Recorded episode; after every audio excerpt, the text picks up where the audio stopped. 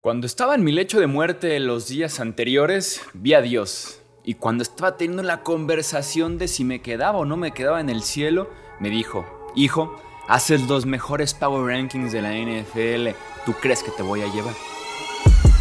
Hablemos de fútbol. Hablemos de fútbol. Noticias, análisis, opinión y debate de la NFL con el estilo de Hablemos de fútbol.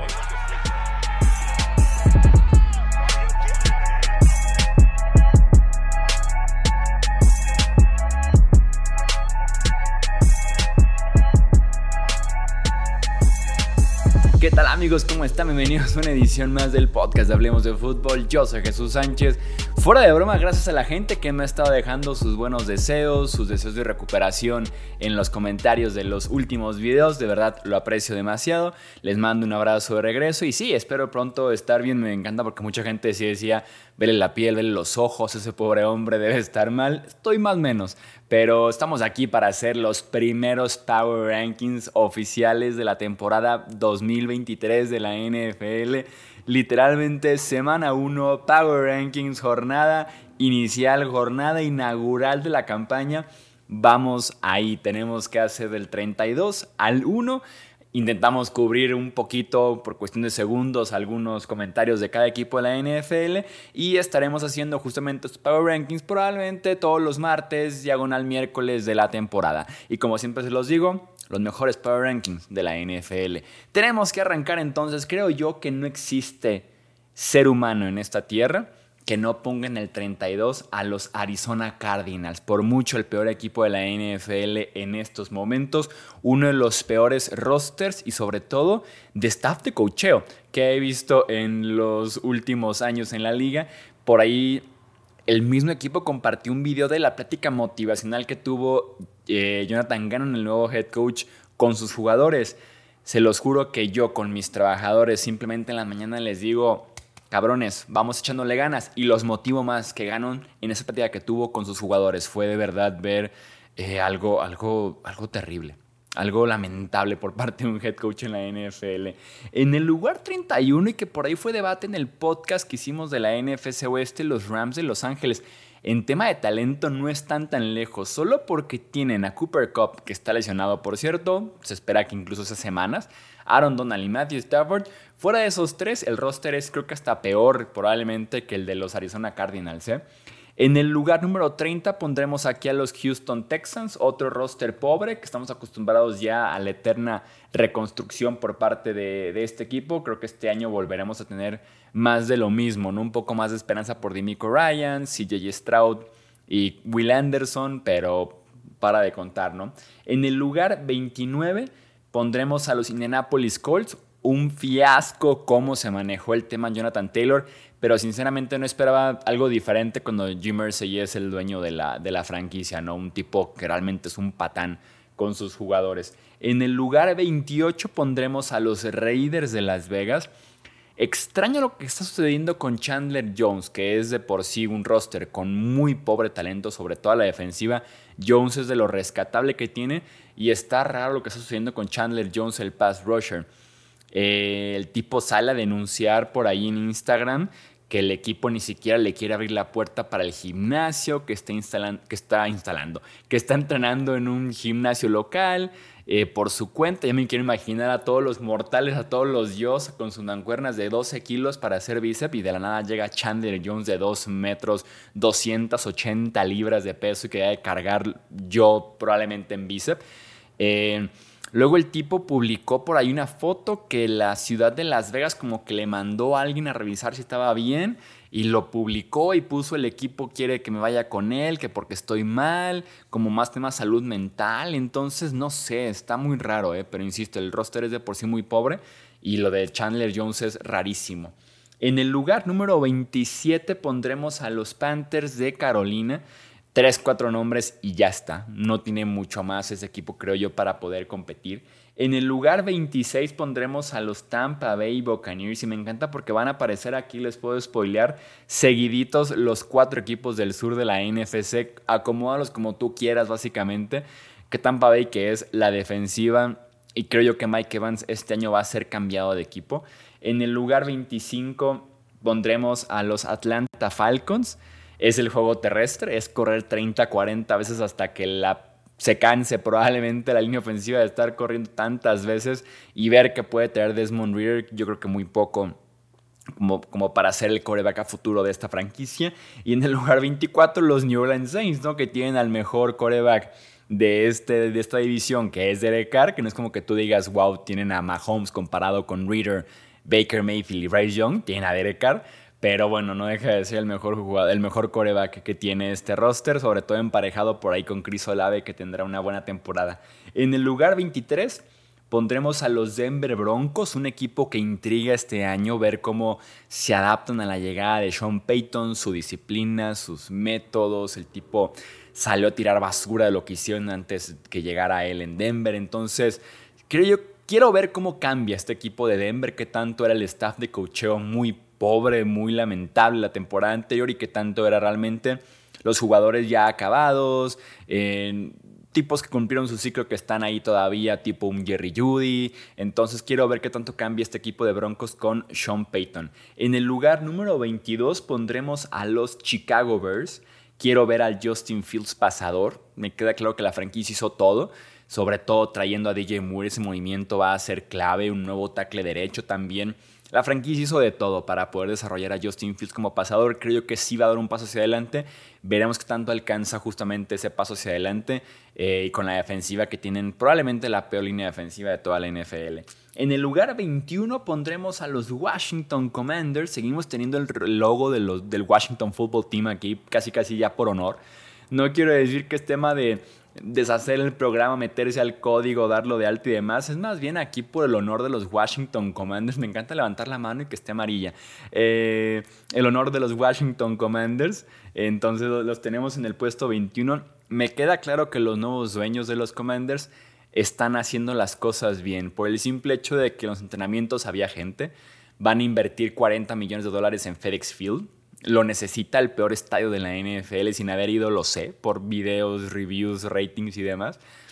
Eh, vendieron los boletos de su inicio de temporada en contra de Arizona, rival muy difícil de vender boletos y va a estar el, FedEx Field sold out.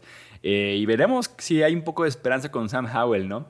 Pero si los nuevos dueños por lo menos tienen ya la palomita de querer hacer cosas bien, ¿no? De preocuparse por su nuevo equipo, preocuparse por su nueva empresa que son los, los Commanders. En el lugar número 20 pondremos a los Tennessee Titans. Creo que fue una pretemporada intrigante para Tennessee, ¿no? Con la llegada de un par de nuevos running backs que se vieron bien. Juzgaremos a Derrick Henry eh, durante la temporada. Veremos también si Malik Willis y Will Grier le pueden hacer algo de ruido por ahí. No, Will Levis, perdón, le puede hacer algo de ruido a Ryan Tannehill. Si en algún punto Tennessee yo los tengo rankeados muy abajo en el 20. Si en efecto va la temporada tipo el equipo 20 de la NFL si estarán dispuestos a hacer un cambio, una implosión de la franquicia, cambiar por completo lo que estén haciendo. Veremos con Tennessee, es una, es una pretemporada interesante en la que tuvo Titans. En el lugar 19 pondremos a Green Bay con la pregunta, ¿quién es Jordan Love? Sinceramente, ¿quién es Jordan Love? ¿Qué podemos esperar de Jordan Love? Tuvo una pretemporada muy buena. Eh, ha tenido tres años para el olvido como suplente. Cuando hay momentos en los que sí ha tenido oportunidad de jugar, ha sido lamentable ver jugar a Jordan Love. Entonces la pregunta aquí es: ¿quién es Jordan Love? ¿Qué tanto puede, sabe hacer Jordan Love? ¿Qué tanto se desarrolló Jordan Love?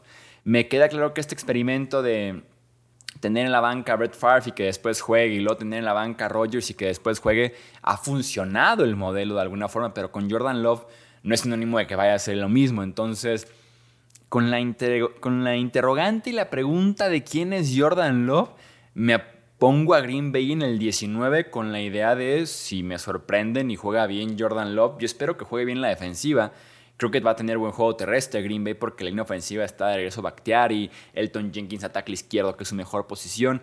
Pero depende al final de cuentas todo lo que pueda o no hacer Jordan Love con, por cierto, el grupo de wide receivers más jóvenes, más joven, perdón, de la NFL con un promedio de edad de 25 años. Entonces, ya veremos, ya veremos a Jordan Love.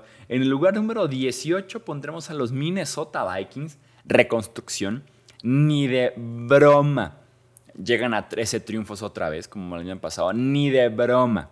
Sobre todo con esa defensiva. O sea, es una reconstrucción defensiva casi total la que se aventó Minnesota este año. En el lugar 17 pondremos a los New England Patriots, defensiva top 10, que de hecho este matchup que tienen en la semana 1 con Filadelfia está para chuparse los dedos, pero la ofensiva hasta dónde le da con tan pobres playmakers y veremos también la línea ofensiva, ¿eh? porque Mac Jones no es un tipo que pueda trabajar con, un, con talento pobre alrededor de él, está acostumbrado a rendir cuando tiene juego terrestre, tiene protección, sus Titans aparecen y demás. En el lugar número 16 pondremos a los Cleveland Browns. Otro tipo de quién es de Sean Watson, ¿no? ¿Quién es este de Sean Watson de los Brownies? Porque el de los Texans me queda claro y era buenísimo, pero este de los Browns, que está en un sistema de juego que no le favorece, cuando es un equipo que le encanta correr el ovoide, estar debajo del centro y de Sean Watson que le fascina estar en escopeta lanzando el ovoide, o sea, literalmente tienes un coach que hace cosas color blanco y de Sean Watson que hace cosas color negro, ¿no? O sea, cómo pueden encontrar el punto medio o si iría el coach y se queda de Sean Watson, así de simple. Entonces quiero ver cómo funciona este segundo año de Sean Watson con Kevin Stefanski. En el lugar 15 pondremos a los Jacksonville Jaguars, hablando de cómo funciona segundo año. Aquí sí hay esperanza de que funcione bien Trevor Lawrence con Doc Peterson.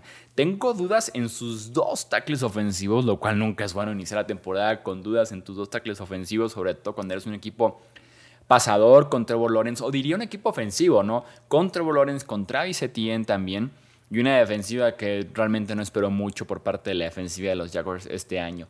En el lugar 14 pondré a los New York Football Giants. Daniel Jones repite, se mantiene, mejora, tiene más techo todavía con Brian Dable, se estanca un poco, viene abajo después de este resurgimiento que tuvo la temporada anterior. ¿Qué pasará con Daniel Jones? Al final de cuentas, se trata de que Saquon Barkley repita su temporada más que Daniel Jones. Eh, y una defensiva que creo que puede también darnos unos buenos momentos en Nueva York este año. En el lugar 13 pondremos a los Detroit Lions. Quiero que Detroit, sinceramente, repita, quiero que Detroit demuestre que puede hacer lo mismo que la temporada pasada de alguna forma logró, sobre todo para el cierre, con ese roster, porque hablaría muy bien del staff de cocheo, del sistema ofensivo y defensivo, porque realmente el roster de Detroit no es tan bueno. En la ofensiva me encanta su línea, su línea es magnífica. Entre los corredores, Jared Goff, wide receiver, tienes algo que está incluso por promedio, debajo del promedio, mediocre. Y a la defensiva, por más que agregaron muchos nombres, falta que justamente trabajen juntos esos nombres y que son nombres mejores. Sí, son nombres muy buenos, no lo son. Entonces quiero ver que Detroit repita lo que la temporada pasada hizo con ese sistema que ese sí es, es, bastante bueno tanto a la ofensiva como a la defensiva. En el lugar 12 pondremos a los Pittsburgh Steelers. Quiero ver esta dupla George eh, Pickens, Kenny Pickett los Pickett mm, se parece un poco Pickett Pickens. Eh, quiero ver esa dupla. Dionte y Johnson creo que tendrán una temporada también. Dionte y Johnson. A la defensiva me intriga y llevo meses diciéndolo. El regreso de TJ Watt. Se ha perdido el nombre de TJ Watt súper injustamente en este debate de si Micah Parsons, que si Nick Bosa, que Miles Garrett, bro, TJ Watt era el hombre entre los pass rushers exteriores hace un año. El tipo simplemente se lesionó, pero venía de literalmente empatar el récord de más capturas en un año. Entonces, quiero ver el regreso, quiero ver la venganza de TJ Watt poniendo otra vez su nombre en lo más alto. Y hablando de venganza, en el lugar 11, los Baltimore Ravens, la, la venganza de la mar la venganza del hombre Lamar Jackson que viene a cobrar cabezas, que viene a decir, aquí estoy, lo que me pagaron, el dilema, el drama y todo lo que fue, lo valgo. Y el tipo tendrá una buena temporada, sobre todo una temporada aérea. Podríamos tener el Lamar Jackson más aéreo que hemos tenido prácticamente desde que ganó el MVP, que fue una temporada muy buena de Lamar Jackson, lanzando el ovoide, por cierto, pocos se acuerdan, pero es un Lamar Jackson nuevo, es un Lamar Jackson pasador, una ofensiva mucho más aérea, que no solamente estará enfocada 100% casi en el juego por tierra, no. Y quiero ver justamente esa versión de Lamar Jackson. En el lugar 10 pondremos a los Seahawks. Lástima que sus dos novatos que tenían mucha esperanza, que, que uno es Devon Witherspoon, el esquinero, tiene pinta de que va a iniciar la temporada lesionado del tendón de la corva. Lesión complicada para, sobre todo hablando de cornerback eh, inicio de temporada nada bueno. Y quiero ver a Jackson Smith en Jigba, que también va a iniciar, él sí jugando al parecer, pero no deja de tener una fractura en la muñeca hace dos semanas, de operarse y veremos cómo regresa realmente. Pero Seattle va a estar ahí compitiendo. En el lugar 9 pondremos a los Miami Dolphins. Estoy orgulloso de Tua. Por buscar la fortaleza, por buscar el ánimo, por no rendirse y regresar a jugar después de un capítulo bastante eh, complicado, después de un capítulo que dio cierto miedo con las múltiples conmociones cerebrales que tuvo la temporada anterior, y porque si juzgamos a Tua de pretemporada, por lo menos en el tema de la caída, que era el problema que tenía con Tua, que el tipo caía fatal, que el tipo apenas le pegaban y soltaba el cuerpo así como si fuera, ahí viene Andy, y por eso rebotaba la cabeza por todos lados en pretemporada demostró que el tipo ya sabe caer, ¿no? O sea, como niño chiquito que te decían, mete las manos cuando te caigas. Tú ya mete las manos, tú mete el hombro, ¿no? Tú como que ya rueda, como que las clases esas que tuvo de Jiu-Jitsu, o no, que fueron clases de Muay Thai, no. Muay Thai es el que es de pie pegándose, no, sí fue Jiu-Jitsu, ¿no? Este, o no, fueron clases de Ay, se me está yendo el nombre de judo. Fueron clases de judo. No, sí fue jiu-jitsu. Eh, clases simplemente para saber cómo caer, para el impacto, para rodar un poco, caer sobre el hombro. En pretemporada se notó que ya lo sabe hacer. De verdad, dos, tres jugadas en las que lo empujaron. La temporada pasó hubiera sido dos, tres pasos, caigo de pompis, espalda, chicotazo con la cabeza y no. El tipo ya sabe caer. Quiero ver eso en la temporada regular y que se mantenga sano porque la temporada pasada fue muy disfrutable Tua. Lástima que lo vimos poco por el tema de lesiones y veremos cómo regresa, ¿eh? porque no juega desde el 25 de diciembre de la temporada anterior. En el lugar número 8 pondremos a los Chargers.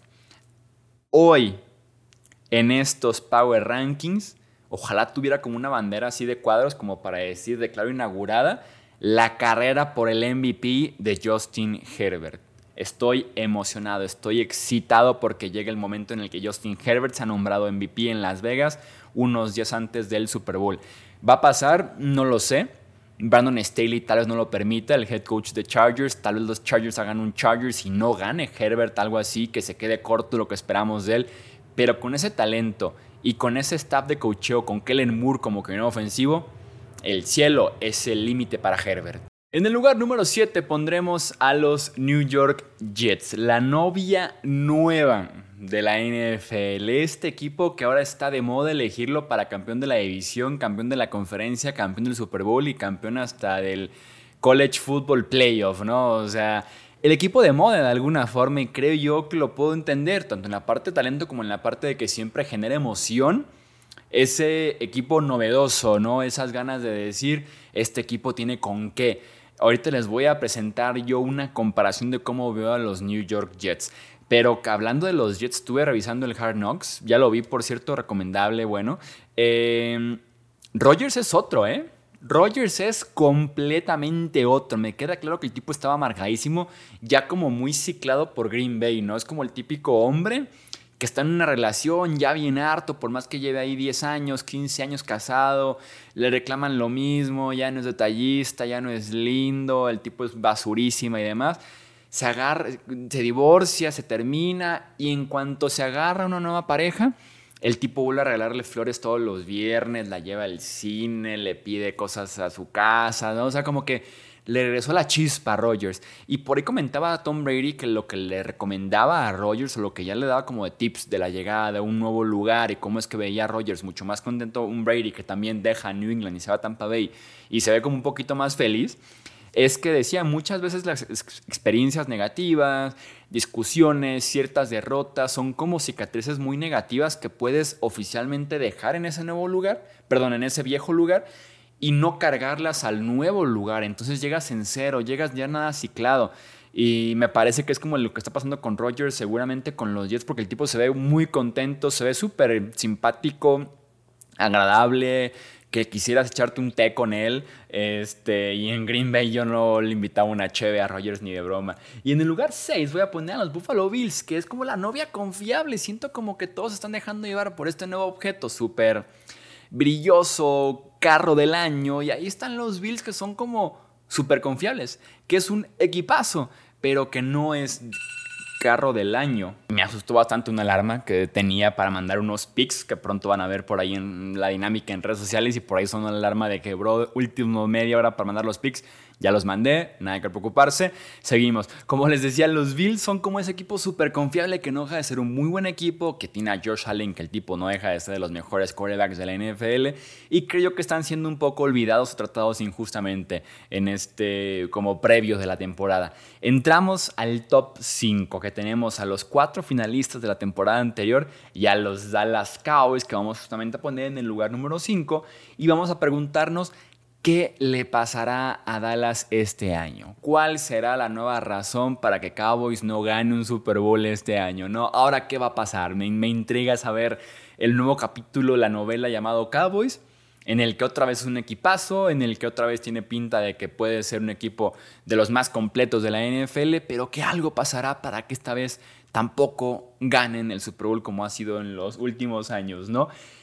Pasamos al top 4. Creo yo y muchas veces lo digo, esto es, cuestiones, esto es cuestión de subjetividad completamente, estos gustos, esto es lo que tú puedas apreciar, sobre todo ahorita que no tenemos ni siquiera partidos para poder basarnos en eso. Si me dices cualquier orden de este top 4, te lo compro sin ningún problema. Yo mismo te podría argumentar cada equipo en cada una de las posiciones y estar aquí media hora. Te voy a compartir mi sensación que tengo para el top 4. En el lugar 4 voy a poner a los campeones Chiefs eh, me parece alarmante lo de Chris Jones. Me parece preocupante porque este equipo de Kansas City está acostumbrado a, sí, hacer un montonal de puntos con Mahomes, Andy Reid y demás, pero también de que la defensiva te haga un par de jugadas. Y te, diría que de 10 jugadas que hace la defensiva de los Chiefs en todo un partido, en 8 está involucrada Chris Jones. Entonces, sí me parece alarmante que no lleguen a un acuerdo, que haya cierta molestia, que Jones esté dispuesto a llevarlos a semana 8 esto, me preocupa un poquito. Me preocupa también un poco Travis Kelsey, el hecho de que tenga una lesión en la rodilla, que tal vez no es muy grave, pero que se le pueda ir arrastrando todo el año y que todo el año aparezca en el reporte de lesionados, me parece también preocupante para Kansas City. No deja de ser Mahomes, no deja de ser Andy Reid, van a ganar partidos, pero el hecho de que tengas como la Santísima Trinidad con Kansas City, que ha sido la base de cada Super Bowl al que han llegado y que han ganado en los últimos años, es Mahomes en el campo, sin tomar en cuenta Andy Reid. Mahomes, Chris Jones y Travis Kelsey.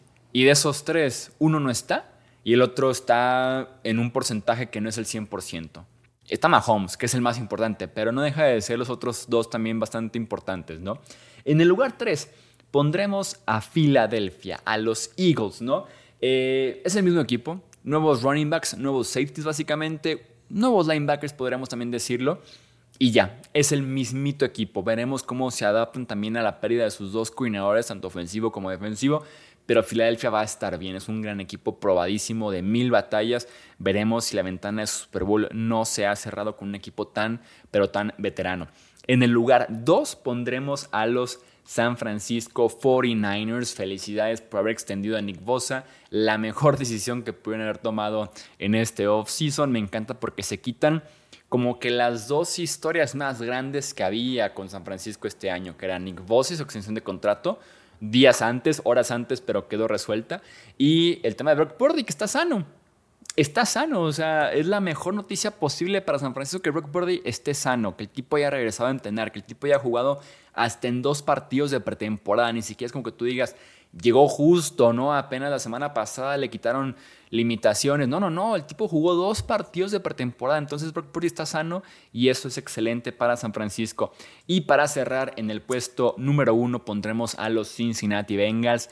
Joe Burrow está sano está entrenando. El mismo Burrow salió a decir, estoy bien, I'm ready to go. Fue lo que dijo, estoy listo para jugar. Yo le creo y está jugando detrás de la mejor inofensiva que tiene desde que llegó a Cincinnati, bueno, pues, en la NFL. Entonces, eso me ilusiona y veo este equipo de Bengals en el puesto número uno de los Power Rankings para este inicio de temporada.